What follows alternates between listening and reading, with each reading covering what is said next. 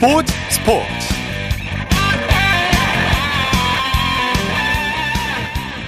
여러분 안녕하십니까 아나운서 이창진입니다 전 국민의 스포츠 축제인 전국체육대회 올해로 103회째를 맞은 전국체전이 그제 울산에서 막을 올렸는데요. 코로나19로 3년 만에 정상적으로 열린 올해 전국체전 개막식 KBS 1TV에서 생중계를 했는데요. 자, 전국체전은 우리나라 스포츠가 세계 강국이 되는 발판을 마련했고요. 전국체전을 통해서 수많은 스포츠 스타가 배출됐습니다. 또 스포츠 유망주들의 등용문이 됐었죠. 뿐만 아니라 스포츠 선수들을 발굴 육성해서 생활 스포츠를 기반으로 엘리트 스타를 양성하는 무대가 됐고요. 스포츠를 통해서 전 국민이 하나가 될 수 있었습니다. 자, 일요일 스포츠 스포츠. 오늘은 특별히 전국체전의 역사와 이번 대회의 의미 그리고 주요 경기 소식까지 살펴보겠습니다. 스포츠 평론가 최동호 씨와 함께합니다. 오늘 스튜디오에 직접 나오셨습니다. 어서 오십시오. 예, 안녕하세요. 네, 반갑습니다. 예. 자, 103회 전국체육대회가 그제 울산에서 막을 올렸는데요. 3년 만에 이제 정상적으로 개최가 된 거죠. 예, 그렇습니다. 이 전국체육대회가 3년 만에 이제 정상 개최가 됐죠. 네. 예, 그제 자 울산 종합운동장에서 개막식이 열렸거든요. 18개 나라 해외 동포가 참가했고요. 또 이 전국 17개 시도에서 2만 8,900여 명의 선수단이 네. 참가를 했는데 사상 최대 규모죠. 어, 예, 그렇습니다. 이 네. 올림픽 참가 규모가 적으면 12,000여 명, 네. 그래서 한 14,000여 명 정도까지거든요. 그러니까 올림픽의 두 배 규모 대회입니다. 네. 굉장히 그 메머드급 대회라고 볼 수가. 있겠고요. 어, 13일까지 49개 종목 73개 경기장에서 이 선수들이 그동안 갈고 닦은 기량을 어, 시험해보게 되는 거죠. 네. 우리나라뿐만이 아니라 전 세계 18개 나라에서 해외 동포들이 참가하는 대회인데요. 이런 규모의 대회가 열린다는 거, 이 코로나19 팬데믹이 이제 끝나간다는 의미일 수도 있겠는데요. 저는 뭐 이게 스- 스포츠 외적으로 이게 가장 또 이 중요한 시그널이 될 수도 있다라고 네네. 보거든요. 어, 뭐 코로나19 팬데믹 때문에 그 2030, 2020년 대회는 열리지 못했고요. 아, 지난해 그러니까 2021년에는 고등부대에만 열렸거든요. 예. 굉장히 위험하죠. 전국에서 수만 명이 몰려드는 대회이니까요. 그렇죠. 그래서 열리지 못했는데 그랬었죠. 어, 무엇보다도 이 3년 만에 전국체육대회가 이제 정상 개최가 됐다는 점에서 반가운 건데, 어, 때문에 올해 이 전국체에는 어, 전국체육대회는 그 코로나 팬데믹이 끝나간다는 그런 신호가 될 수도 있을 것 네네. 같고요. 그래서 더 반갑게 느껴지는 면도 있습니다. 네. 올해로 벌써 103회째입니다. 100년이 넘는 역사를 자랑하는 전국체육대회인데요. 전국체육대회 역사를 되짚어보면은 일제강점기까지 올라가죠. 어, 예, 맞습니다. 그 1920년에 그 대한체육회의 전신이죠. 이 조선체육회가 설립이 됐고요. 이 조선체육회가 이 설립 기념으로 이 1920년에 전조선 야구대회를 개최했거든요. 네네. 이 제1회 전조선 야구 대회를 전국 체육 대회의 그 효시로 인정을 해서 어, 이 올해가 이제 103회째를 맞고 있는 겁니다. 네네. 어, 조선체육회가 1929년에 들어서 어, 전조선 야구대회하고 또 전조선 정구대회, 전조선 육상 경기 대회를 통합해서 개최를 했는데, 예. 어, 사실은 전조선 야구 대회는 단일 종목 대회고, 이 종합 대회 성격이라는 측면에서 보게 되면 이 1929년 대회가 어, 전국 체전의 효시로 어, 볼 수도 있겠죠. 네. 49개 종목 중에서 3개 종목이 시범 종목인데 족구가 시범 종목으로 채택이 됐어요. 예, 예, 족구가 이번 대회 시범 종목으로 채택이 됐습니다. 어, 시범 종목이 세개 종목이 있거든요.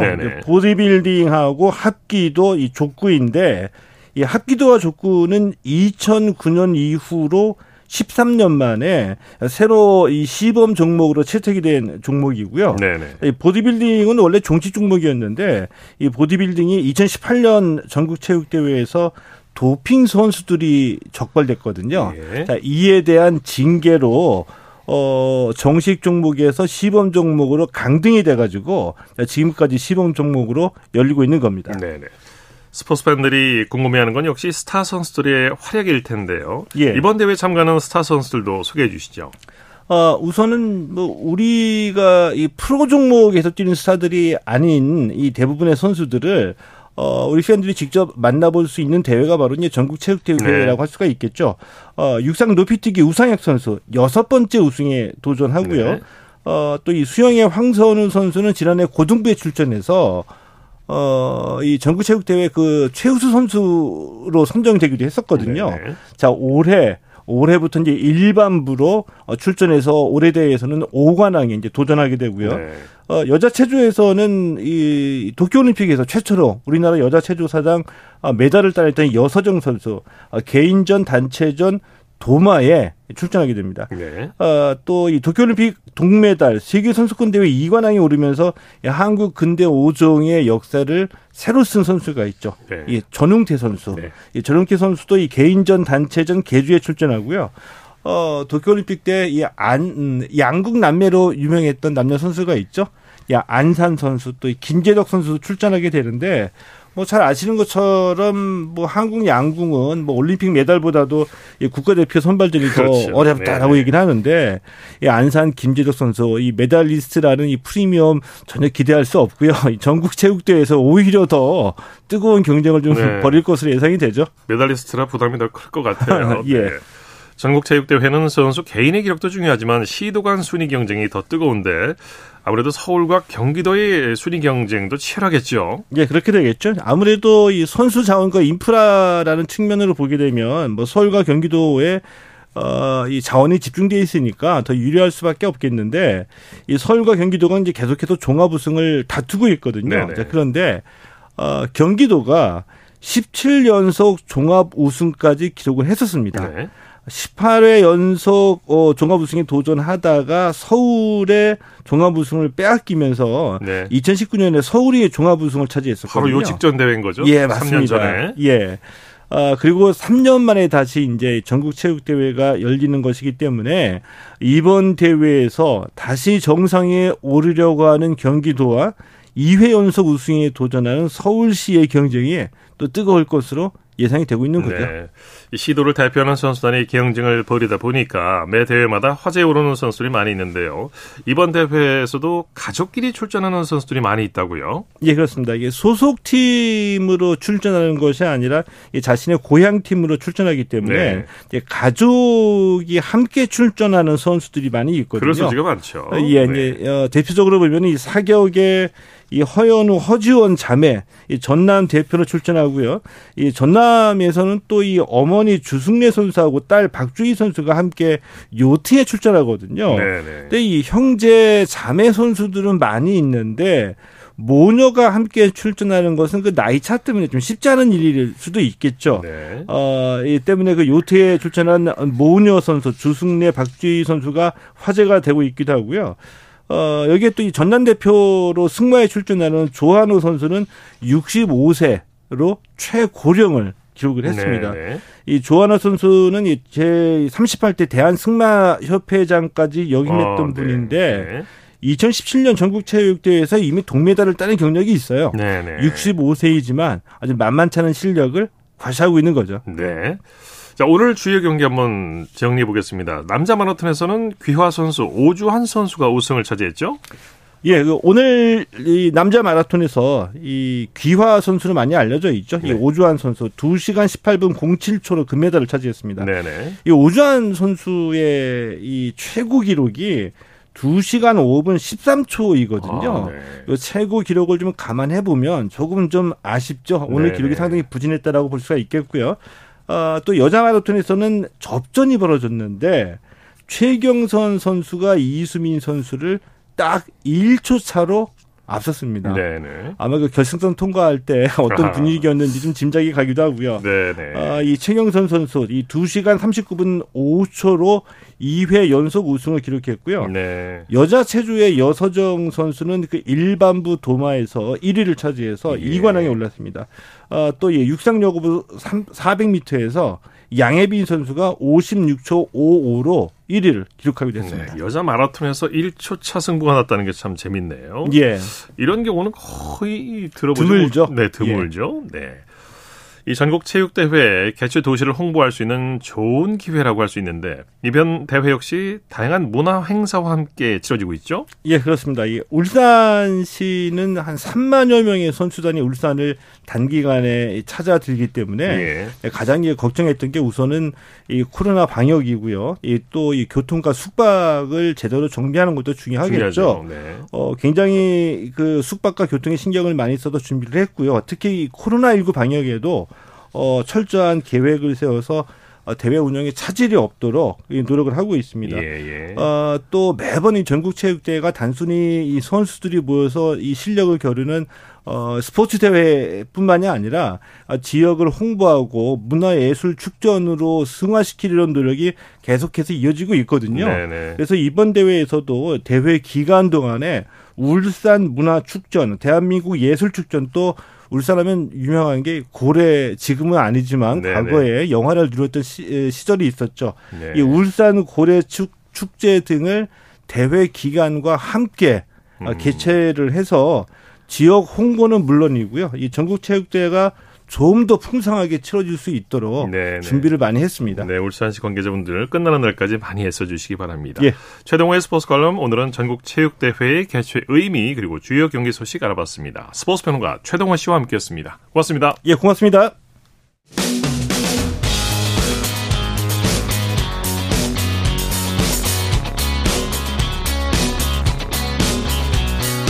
따뜻한 비판이 있습니다.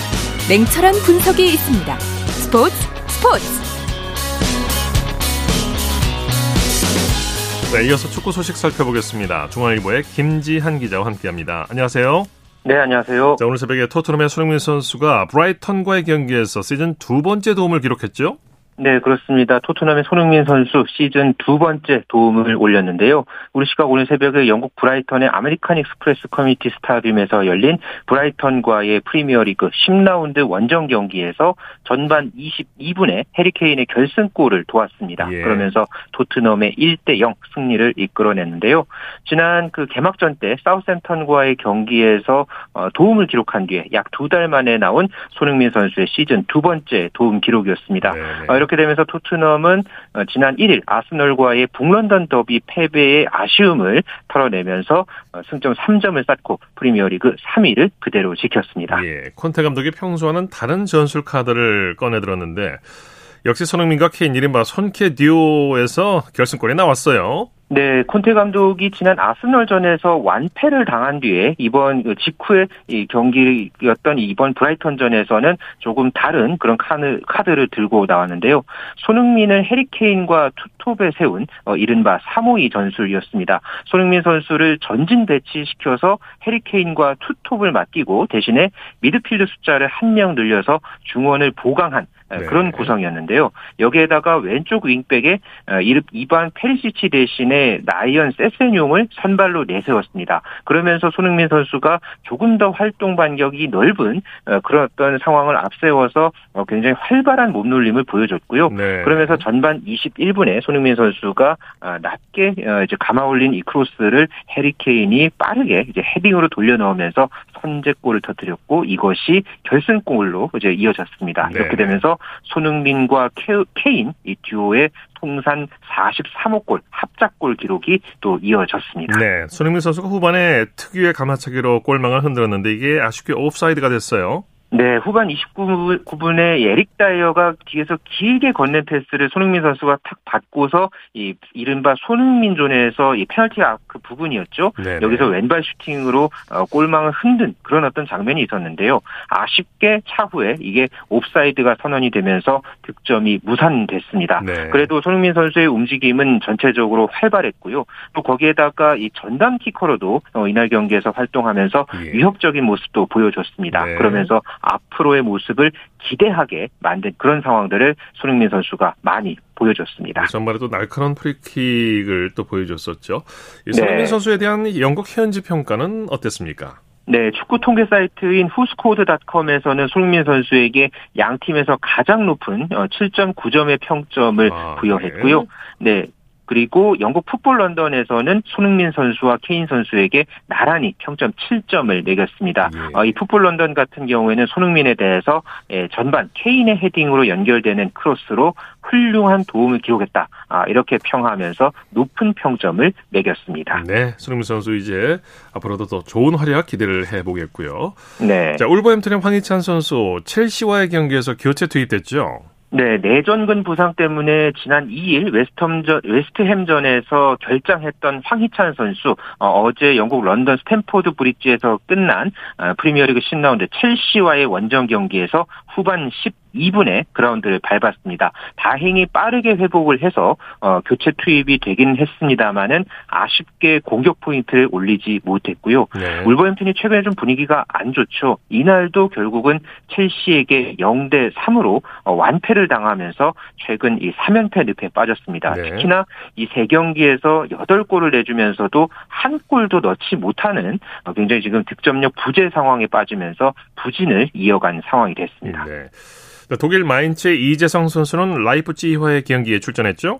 네, 어, 이재성 선수 독일 마인츠의 메바 아레나에서 열린 라이프치히와의 독일 분데스리가 9라운드 홈 경기에 선발로 출장을 했습니다. 네. 어, 이번 시즌에 분데스리가 9경기에 모두 출장하고 있는 이재성 선수인데요. 아쉽게 역시 또 공격 포인트를 추가하지는 못했고요. 후반 20분에 레안드루 바헤이루와 교체가 되셨습니다. 마인츠 역시 전반 45분에 잉바르트센이 이제 선제골을 넣으면서 앞서갔는데 아쉽게 후반에 동점골을 내주면서 라이프치히와 1대 1로 어, 비겼습니다. 예. 그러면서 최근 4경기 연속 무승에 그치면서 분데스리가 12위를 그대로 지켰습니다. 네. 자, 이탈리아 나폴리의 김민재 선수 그리고 스페인 마요르카의 이강인 선수의 경기는 언제 예정이 되어 있습니까? 네, 나폴리 같은 경우에는 우리 시각으로 내일 새벽에 크레모네스와의 경기를 앞두고 있습니다. 김민재 선수가 지난 주중에 이 네덜란드의 아약스 팀과 이 유럽 챔피언스리그 경기에서 풀타임을 뛰어섰죠. 때문에 어, 이번 경기에서 이제 이탈리아 현지에서는 어, 교체 출장 가능성이 지금 이제 내비치고 있는 상황인데 네. 어쨌든 또 엔트리에 지금 올라가 있기 때문에 과연 김민재 선수가 또 풀타임 활약을 펼치는 모습을 보여줄지 어, 굉장히 또 눈길을 모으고 있고요. 또 스페인 마요르카의 이강인 선수 어, 우리 시각으로 화요일 새벽입니다. 엘체와의 경기를 어, 마요르카가 앞두고 있는데요. 어, 스페인 현지에서는 이강인 선수가 무리키 선수와 함께 투톱을 어, 예상을 하고 있습니다. 네. 때문에 어, 이번 경기에서 또 다른 이 공격 포인트 한번 기대해 보겠습니다. 국내 프로축구로 넘어오죠. 수원 삼성과 FC 서울의 슈퍼매치가 오늘 수원 월드컵 경기장에서 열렸죠. 네, 오늘 수원과 서울, 어, 서울과 수원이 어, 통산 99번째 슈퍼매치를 치렀습니다. 이 파이널 B 35라운드에서 두 팀이 맞대결을 펼쳤는데요. 아쉽게 양 팀 다 골문을 연 팀은 없었습니다. 0대 0으로 무승부를 이제 거두게 됐는데요. 어, 이렇게 되면서 승점 1점을 더한 FC 서울은 승점 42점을 기록을 하면서 8위를 그대로 지켰고요. 어, 수원 삼성은 어, 현재 승점 38점을 기록하면서 10위에 그대로 자리했습니다. 네. 빗속에 마녀 관중이 몰렸는데 양 팀 모두 골이 터지질 않아서 아쉽네요. 네, 이 가을비가 쏟아지는 참 쌀쌀한 그런 날씨였습니다. 네네. 아, 양팀 관중석에서 참 뜨거운 어떤 열전에 어, 이제 응원전이 또 펼쳐지기도 했는데요. 그라운드에서도 양팀 모두 이 중원에서 쉴 새 없이 경합을 펼쳤습니다. 예. 하지만은 끝내 아쉽게 골문을 연 팀은 없었고요. 특히 후반 들어서는 양 팀이 거친 신경전이 펼쳐지기도 했습니다. 네. 아, 후반 19분에는 이 서울 일류첸코 선수와 수원 이기재 선수 사이에 이 몸싸움을 펼치다가 신경전이 벌어지면서 양팀 코치진까지 이 그라운드에 들어와서 선수들을 말리는 그런 상황이 있었고요. 수원은 경기 종료 직전에 이 페널티 지역으로 세도하던 오현규 선수가 아, 나중에 이제 시뮬레이션 액션으로 옐로 카드를 받고 이 경고 누적으로 퇴장당하는 그런 악재까지 함께 마주하면서 좀 예. 마지막에는 어, 웃지 못하는 그런 상황이 있었습니다. 네네. 자, K리그 1 최하위 성남FC 결국 K리그 2 강등을 피하지를 못했네요. 네, 김천 종합운동장에서 열린 이 파이널 B 35라운드 어, 다른 경기에서 결국은 성남 FC가 김천 상무와 1대 1로 어, 무승부에 그쳤습니다. 승점 26점을 기록한 성남 FC 결국은 11위에 있는 김천과의 승점 차가 아, 그대로 이제 10점 차 아, 승점을 더 좁히지 못하게 됐는데요. 현재 3경기만 남겨둔 상황이기 때문에 성남이 이 남은 경기에서 모두 승리를 하더라도 최하위를 벗어나지 못합니다. 때문에 네, 네. 지난 2019 시즌 이후에 4시즌 만에 K리그 2로 강등이 확정이 됐습니다. 네. 그리고 또 다른 경기 아, 대구 DGB 대구은행 파크에서 열린 경기에서는 어, 홈팀 대구가 수원 FC를 2대 1로 어, 제압했는데요. 어, 수원FC가 이승우 선수가 시즌 14호 골을 어, 넣었습니다. 하지만은 1대 1로 맞서 있던 상황에서 대구의 홍정운 선수가 후반 12분에 결승골을 터뜨리면서 대구가 한 골 차로 아주 값진 그런 승리를 챙겼습니다. 예. 자, 파이널 라운드를 치르고 있는 K리그 1 중간 순위 살펴보죠. 네, 오늘 이 파이널 B에서의 이게 결과에 따라서 굉장히 지금 그룹 B의 어, 순위 싸움이 아주 치열해지게 됐는데요. 예, 예. 현재 이 수원 FC가 승점 45점으로 7위, 그리고 8위에 FC 서울이 승점 42점, 그리고 대구가 승점 3점을 추가하게 되면서 승점 41점으로 9위를 달리게 됐습니다. 네. 이어서 수원 삼성이 승점 38점으로 10위, 그리고 김천 상무가 승점 36점으로 11위, 그러니까 지금 성남 FC가 승점 26점으로 어, 최하위로 결국은 강등이 확정이 됐는데요. 지금 현재 남아 있는 이 경기 결과에 따라서 지금 수원 FC, 그러니까 현재 지금 그룹 B에서 가장 높은 순위에 있는 수원 FC도 자칫 어 이제 10위 수원 삼성에게까지 지금 어 밀릴 수도 있는 그런 지금 상황이 됐습니다. 네. 때문에 현재 이 K리그 1의 이제 그룹 B의 경기가 지금 각 팀당 지금 3경기씩 남은 상황인데 아 여기서 지금 앞으로 이 남은 결과에 따라서 이 순위가 또 어떻게 그러네요. 바뀔지 앞으로 주목해야 하겠습니다. 네. 네. 자, 오늘 열린 K리그 2 결과도 전해 주시죠. 네, K리그 2 순위 싸움도 참 안개 속이 됐습니다. 현재 그 플레이오프 진출을 노리고 있던 6위 충남 아산이 오늘 최하위 부산에게 0대 4로 완패를 당했고요. 예. 또 5위의 경남도 K리그 2 우승을 확정한 광주에게 역시 0대 4로 완패를 당했습니다. 네. 이렇게 되면서 시즌 최종전이 오는 15일에 열리는데 지금 경남이 FC 안양 그리고 충남 아산이 광주와 이 최종전에서 각각 대결합니다. 이 네. 결과에 따라서 이 준 플레이오프에 나갈 5위 팀이 이제 정해지게 되는데요. 현재 경남이 승점 53점이고요. 또 충남 아산이 승점 51점이 이깁니다. 때문에 충남 아산이 만약에 최종전에서 이기고 경남이 지게 된다면은 이게 또 지금 5위와 6위가 뒤바뀔 수 있거든요. 네네. 때문에 이 15일 최종전에서 또 양 팀의 운명이 어떻게 엇갈릴지 어, 또 지켜봐야 하겠습니다. 네. 자, 올 시즌 K리그 1 승격과 K리그 2 강등을 가리는 방식이 예년과는 좀 다르죠? 네, 제가 파이널 B 이제 순위도 말씀드렸고 K리그 2 결과에서도 이 순위에 대한 이야기를 말씀을 드린 게 네네. 올해부터는 K리그가 K리그 1 12위 어, 팀과 그리고 K리그 2 1위가 자동 승강으로 자리를 맞바꾸게 되고요. 또 K리그 1 11위 팀이 K리그 2 2위 팀과 그리고 K리그 1 12팀이 K리그 2의 3, 4, 5위 팀의 플레이오프 승자와 승강 플레이오프를 펼치게 됩니다. 네. 그렇기 때문에 지금 어, K리그 1의 파이널 B에 있는 그룹의 절반 그러니까 최대 3개 팀까지 다음 시즌 K리그 2로 강등이 될 수 있는 그런 예. 상황이거든요. 예, 그렇기 때문에 지금 현재 뭐 우승 싸움도 굉장히 지금 치열하게 전개가 되고 있지만 앞으로 이 승강 플레이오프를 향한 이 음. 관심도 이 축구 팬들 사이에서 더욱더 모아질 전망입니다. 네, 소식 감사합니다. 네, 감사합니다. 축구 소식 중앙일보의 김지한 기자와 살펴봤고요. 이어서 프로야구 소식입니다. 스포츠 서울의 윤세호 기자와 함께합니다. 안녕하세요. 네, 안녕하세요. 오늘 전국에 비가 내렸는데요. 이 비로 인해서 프로야구 포스트 시즌 일정에 차질이 생기게 됐네요. 그렇습니다. 오늘 한 경기가 예정됐었어요. 잠실구장에서 LG와 KT와 경기만 열리기로 돼 있었는데 우천으로 취소가 됐고 이 경기가 모레 11일에 열리기로 됐습니다. 네. KT의 순위가 아직 결정이 안 돼서 KT 순위에 따라서 포시즌 일정도 바뀌게 됐습니다. 예. 대부분의 정규 시즌이 끝났는데 KT와 키움이 준 플레이오프 직행 티켓을 놓고 다투고 있죠. 그렇습니다.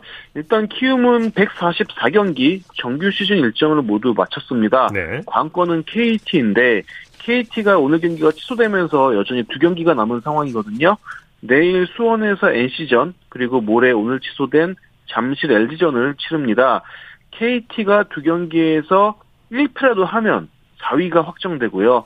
반대로 뭐 2승 혹은 뭐 2무, 1승 1무까지만 해도 3위가 확정입니다. 네. 쉽게 말해서 KT는 남은 두 경기에서 지지 않으면은 3위에 오르거든요. 그렇기 때문에 KT로서는 내일이랑 모레 경기가 뭐 절대적으로 중요할 수밖에 없습니다. 네. 포스트 시즌 와일드카드 결정전은 어떻게 진행이 됩니까? 네, 일단 만약에 KT가 3위를 차지한다면은 예정대로 12일에 4위 키움과 5위 기아의 와일드카드 결정전 1차전이 열립니다. 네. 하지만 만일 KT가 4위가 되면은 포스트시즌 시작이 하루 밀리게 되거든요. 그러면서 13일에 4일, 어, 4위 KT와 5위 기아가 와일드카드 1차전을 치르게 됩니다. 네. 자, 포스트 시즌 관전 포인트를 짚어주실까요? 네, 아무래도 마운드 운용이 가장 중요하지 않을까 싶습니다. 네. 어, 일단 뭐 5위를 확정 지은 기아는 과연 와일드카드 1차전에 누가 나올까가 굉장히 궁금한데요. 후반기에 놀린 선수의 활약이 워낙 좋았어요. 그렇기 때문에 아마도 와일드카드 1차전에 놀린 선수가 나오지 않을까 싶고 기아로서는 어쨌든 1차전, 2차전을 다 승리해야 되는데 2차전에서 그러면 누구를 선발 투수로 등판시키느냐 또 굉장히 관심이 모아집니다. 뭐 양현종 선수도 있고 판원희 선수도 있고 이효리 선수도 있는데 어, 셋 중에 또 2차전에 가게 되면은 어떤 선수를 선발 투수로 내세울지 궁금하고요. 네. 아, KT 또한 지금 뭐 잔여 경기가 두 경기가 남아서 어, 상황에 따라서 지금 선발진을 운영을 해야 되는데, 만약에 오늘 경기가 열렸고, 오늘 KT가 져가지고 4위가 확정됐다면은, KT는 와일드카드 1차전에 고영표 선수를 낼 계획이었다고 했거든요. 네. 어, KT는 지금 뭐, 최종 순위 상황에 따라서, 음, 포스트시즌 선발진 구성도 달라질 것 같습니다. 네. 자, 정규리그를 1위를 마친 SSG, 한 번도 1위를 내주지 않는 와이어 투 와이어 우승을 차지했는데, 프로야구 40년 역사상 최초의 일인데, 이 비결을 한번 살펴볼까요?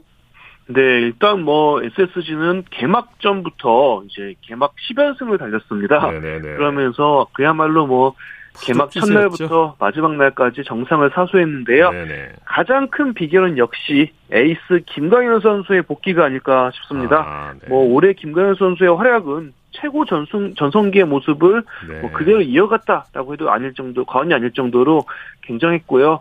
어, 김광현 선수가 오면서 SSG의 마운드가 크게 업그레이드가 됐습니다. 예. 더불어서 뭐 야수진과 투수진 모두 절묘한 신구 조화를 이뤘고 뭐 SSG가 최고 연봉을 기록하고 있는 뭐 어떻게 보면 호화 스타 군단이거든요. 거기에 걸맞는 모습을 보여준 올 시즌이라고 볼 수 있겠습니다. 네, 이 추세라면은 SSG가 한국 시리즈 우승까지 갈 확률이 좀 높아졌어요. 네, 여러모로 강점이 많은 팀입니다. 네. 뭐 선발진도 강하고 야수진도 강한데 한 가지 좀 불안한 부분이 있다면은 네. 뒷문이 아닐까 싶어요. 네. 어, 한국 시리즈에서 과연 누가 마무리 투수로 나설 것이냐가 앞으로 3주 남은 이제 SSG의 과제가 아닐까 싶은데, 어, 뭐 정규 시즌 마지막까지도 마무리 투수를 확정짓지 못했거든요. 어, 한국 시리즈에서 SSG의 팀을 누가 지킬지가 어, 우승을 결정짓는 음, 큰 포인트가 되지 않을까 싶습니다. 네. 8개 구단의 순위는 확정이 됐죠. 그렇습니다. 3, 4위를 제외한 모든 순위는 결정이 됐습니다. 네. 어, 1위 SSG 다음으로 2위 LG, 그리고 5위 기아, 6위 NC, 7위 삼성, 8위 롯데, 9위 두산, 10위 하나입니다. 네, 현재는 3위가 KT고 4위가 키움이죠. 현재로서는 그렇습니다. 현재로서는 그런데 확정은 아니고요. 네. 자, 이번 정규리그의 특징을 든다면 어떤 점을 들 수 있을까요? 어, 좀 뭐 충격적으로 다가올 수 있는 부분이 작년까지 이제 7년 연속 한국 시리즈 진출을 이뤘던 어, 황금기를 보냈던 두산의 추락이 아닐까 싶고요. 예, 예. 어, 그리고 반면에 기아는 또 전폭적인 투자를 통해서 4년 만에 또 가을 야구 티켓을 네. 거머쥐었습니다. 어, 전반적인 양상이 좀 투고 타저 양상이었는데 외국인 타자의 약세가 지난해에 이어서 올해도 좀 지속이 됐고요. 어, 또 안우진, 김광현, 고우석 등 외인 투수 이상의 활약을 펼친 토종 투수의 활약도 굉장히 인상적이었습니다. 네. 프리야구 이제 정규 시즌이 단 두 경기만을 남기고 있는데요. 개인 타이틀 주인공은 거의 다 결정이 됐죠. 그렇습니다. 뭐 가장 돋보이는 선수는 역시 이정우, 키움. 이정우 선수인데 네, 타율, 타점, 안타수, 출루율, 장타율, 오관왕을 지금 예약한 상황입니다. 네. 그리고 또 부자 타격 5관왕이라는 진기록도 세우게 됐어요. 그렇습니다. 그러면서 지금 MVP 가능성이 굉장히 높은데 예. 일단 아버지 이종범 LG 이공 감독이 만 24세였던 1994년도에 오관왕으로 MVP를 받은 적이 있어요. 네. 당시 이종범 감독이 타율, 안타수, 득점, 도루, 출루율 다섯 부문에서 이제 1위에 올랐는데 이정우 선수도 올해가 만 24살입니다. 예. 그러면서 부자가 같은 나이에 MVP를 탈 수도 참 있습니다, 지금. 특이하네요. 네. 자, 홈런과 도루, 득점 부분 수상자는 결정이 됐습니까? 네, 이 부분도 사실상 결정이 됐습니다. 홈런 부문은 어, 지난 2년에 부진을 딛고 다시 올라선 박병호 선수인데요. 예. 박병호 선수 홈런 34개를 기록을 했고요. 도루는 기아의 박찬호 선수, 박찬호 선수는 42개의 도루를 예. 기록을 했습니다. 득점은 삼성의 피렐라 선수 102득점을 기록했습니다. 네. 투수 부문에서는 안우진 선수가 유력하지 않을까 싶은데 어떻습니까? 네, 안우진이 안우진 선수가 아마도 투수 골든글러브에 가장 가까운 선수라고 볼 수 있을 것 같습니다. 네네네. 평균 자책점이 2.11로 1위고요. 탈삼진 또한 224개로 두 부문에서 1위입니다. 네. 뭐 사실 뭐 입단 5년 차인데 올해가 어, 리그 최고 투수로 올라선 안우진이라고 볼 수 있습니다. 네. 네. 자, 김하성 코리안 메이저리거 김하성 선수는 오늘 어땠습니까? 네, 어제 김하성 선수가 안타 2개, 볼넷 하나, 3출루로 맹활약을 했는데 네네. 오늘은 좀 아쉬웠습니다. 뉴욕 매치와 와일드카드 결정전 2차전에서 4타수 무안타로 고전을 했고요. 아이고, 네. 오늘 뭐 최고 투수 디그롱을 맞이했는데 심판이 좀 바깥쪽을 넉넉하게 잡아줬어요. 네. 그러면서 애를 먹는 모습이었습니다. 어, 내일 마지막 3차전이 열리는데 마지막 3차전에서 활약한다면은 또 디비전 시리즈까지도 올라설 수 있는 김하성 선수입니다. 네, 소식 감사합니다. 네, 감사합니다. 프로야구 소식 스포츠 서울의 윤세호 기자와 함께했습니다. 쳤다 하면 홈런이고 슛 골이고 각본 없는 한편의 드라마. 그것이 바로 그것이 바로 손에 잡힌 우승 트로피. 목에 걸린 그 배달 너와 내가 하나 되는. 그것이 바로 그것이 바로 그것이 바로 꿈꾸던 스포츠. 꿈꾸던 스포츠. 꿈꾸던 스포츠 일요일 스포츠 스포츠 생방송으로 함께하고 계십니다. 9시 52분 지나고 있습니다. 이어서 다양한 종목의 스포츠 소식을 전해드리는 스포츠 와이드 시간입니다. 이혜리 리포터와 함께합니다. 어서 오십시오. 네, 안녕하세요. 먼저 농구 얘기부터 해보죠. 프로농구 사상 첫 형제 사령탑이 대결을 해서 눈길을 끌었죠. 네, 프로농구 정규리그 개막을 앞두고 올해 처음 열렸던 KBL 컵 대회가 지난 1일 토요일부터 어제까지 경상남도 통영시 통영체육관에서 열렸습니다. 이 많은 볼거리 중에 하나가 이 컵 대회에서 LG의 사령탑 조상현 감독과 그리고 현대모비스의 조동현 감독이 사상 첫 쌍둥이 사령탑 맞대결을 펼쳤는데요. 네. 팽팽한 접전 끝에 동생인 조동현 감독이 웃었습니다. 지난 7일 금요일 KBS 9시 뉴스입니다. 연세대 시절부터 쌍둥이 형제로 관심을 모았던 조상현과 조동현. 프로 입단 이후 늘 적으로 만나 경쟁했던 두 형제가 올 시즌엔 LG와 현대모비스 사령탑에 올라 첫 맞대결을 펼쳤습니다. 잘 준비해서 어, 열심히 한번 해보자. 오늘 좋은 경기하고 어, 선수들 부상 없이 어, 한 시즌 좋은 시즌 했으면 좋겠습니다. 화이팅! 서로에 대해 격려를 보냈지만 코트 위에선 양보 없는 승부가 이어졌습니다. 결승행을 다투는 만큼 공을 향한 선수들의 집중력이 빛났습니다. 4쿼터까지 팽팽한 승부가 이어졌습니다. 어, 이렇게 재석이면 이렇게 가도 되는데 지훈이는 아예 볼 프레셔 드리블해서 원앤원 시키라고. LG가 마레이의 절묘한 도움으로 다시 역전하자 이번에는 동생 조동현 감독이 반격을 준비합니다. 빠지면서 RJ를 RJ를 스크린을 걸으라고. 현대모비스는 유석의 득점으로 기어이 역전에 성공합니다. 결국 사상 첫 형제 사령탑 대결에서 동생 조동현 감독이 넉점 차로 웃었습니다. 형과의 대결에서 처음은 이겨서 일단 기쁘고 6전 전승을 한번 해보고 싶습니다. 건강 조심하면서 스트레스 많이 받지 말고 좋은 시즌을 했으면 좋겠습니다. KBS 뉴스 강재훈입니다. 네, 이번에는 탁구 소식 살펴보죠. 본격적으로 세대 교체를 한 남자 탁구가 세계 선수권에서 3연속 동메달을 차지했죠. 네, 우리나라 남자 탁구가 단체전 세계 선수권 대회에서 유럽 최강 독일에 아깝게 졌습니다. 예.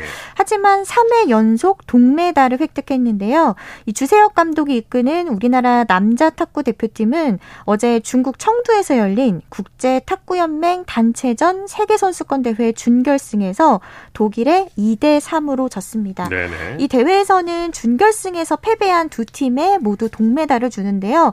이로써 우리나라는 은메달을 차지했던 2008년 중국 광저우 대회 이후에 14년 만에 결승 진출에는 실패했습니다.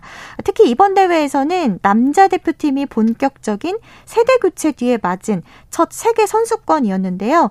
20대 선수들이 대표팀 주축으로 대회에 나서서 예전 대회와 같은 이런 성적을 내는 그런 좋은 성과를 냈습니다. 네. 남자 피겨 어, 싱글 간판 차준환 선수가 챌린저 시리즈 우승을 했죠. 네, 피겨 스케이팅 남자 싱글 간판 차준환 선수가 그랑프리 시리즈 개막을 앞두고 출전한 챌린저 시리즈 대회에서 필살기인 4회전 점프를 모두 성공하면서 금메달을 차지했습니다. 우리나라 시간으로 어제 차준환 선수가 핀란드 에스포에서 열린 국제 빙상 경기 연맹 챌린저 시리즈 남자 싱글 부문에서 쇼트와 프리 합산 최종 총점 253.20점으로 우승을 했습니다. 네. 김예림 선수는 이 대회 여자 쇼트에서 1위를 했죠. 네, 김예림 선수가 같은 대회 여자 싱글 쇼트 프로그램 1위를 했습니다. 어, 우리나라 시간으로 오늘 김예림 선수는 대회 여자 싱글 쇼트 프로그램에서 총점 71.88점을 받았는데요. 함께 출전한 김채연 선수는 3위를 했고요. 네. 이해인 선수는 4위에 자리했습니다. 네. 피겨 주니어들도 국제 빙상 경기 연맹 피겨 주니어 그랑프리 6차 대회에서 메달 소식을 전해줬죠. 네, 어제 그 피겨 스케이팅 여자 싱글 최고 유망주인 신지아 선수가 국제 빙상 경기 연맹 피겨 주니어 그랑프리 6차 대회에서 은메달을 차지하면서 왕중왕전인 주니어 그랑프리 파이널 진출을 확정했습니다. 신지아 선수는 폴란드 그단스크에서 열린 대회 여자 싱글에서 최종 총점 194.69점으로 2위를 했는데요. 네. 이 주니어 그랑프리 파이널은 주니어 그랑프리 시리즈에서 가장 좋은 성적을 거둔 6명의 선수들이 경쟁하는 그런 대회입니다. 어, 우리나라 여자 선수로는 김연아, 김예림, 이혜인 선수에 이어서 신지아 선수가 네 번째로 이 대회에 참가하게 됐고요. 네. 또 오늘 열린 같은 대회 남자 싱글에서는 서민규 선수가 동메달을 목에 걸었습니다. 네. 스포츠와이드 이혜리 리포터와 함께했습니다. 수고했습니다. 네, 고맙습니다.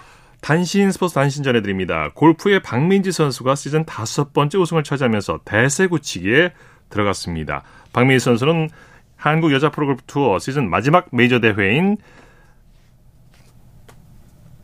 네 아, 하이트진로 챔피언십에서 우, 우승을 차지했습니다. 자, 스포츠 스포츠 오늘 준비한 소식은 여기까지고요. 내일은 8시 30분부터 들으실 수 있습니다. 함께해 주신 여러분 고맙습니다. 지금까지 아나운서 이창진이었습니다. 스포츠 스포츠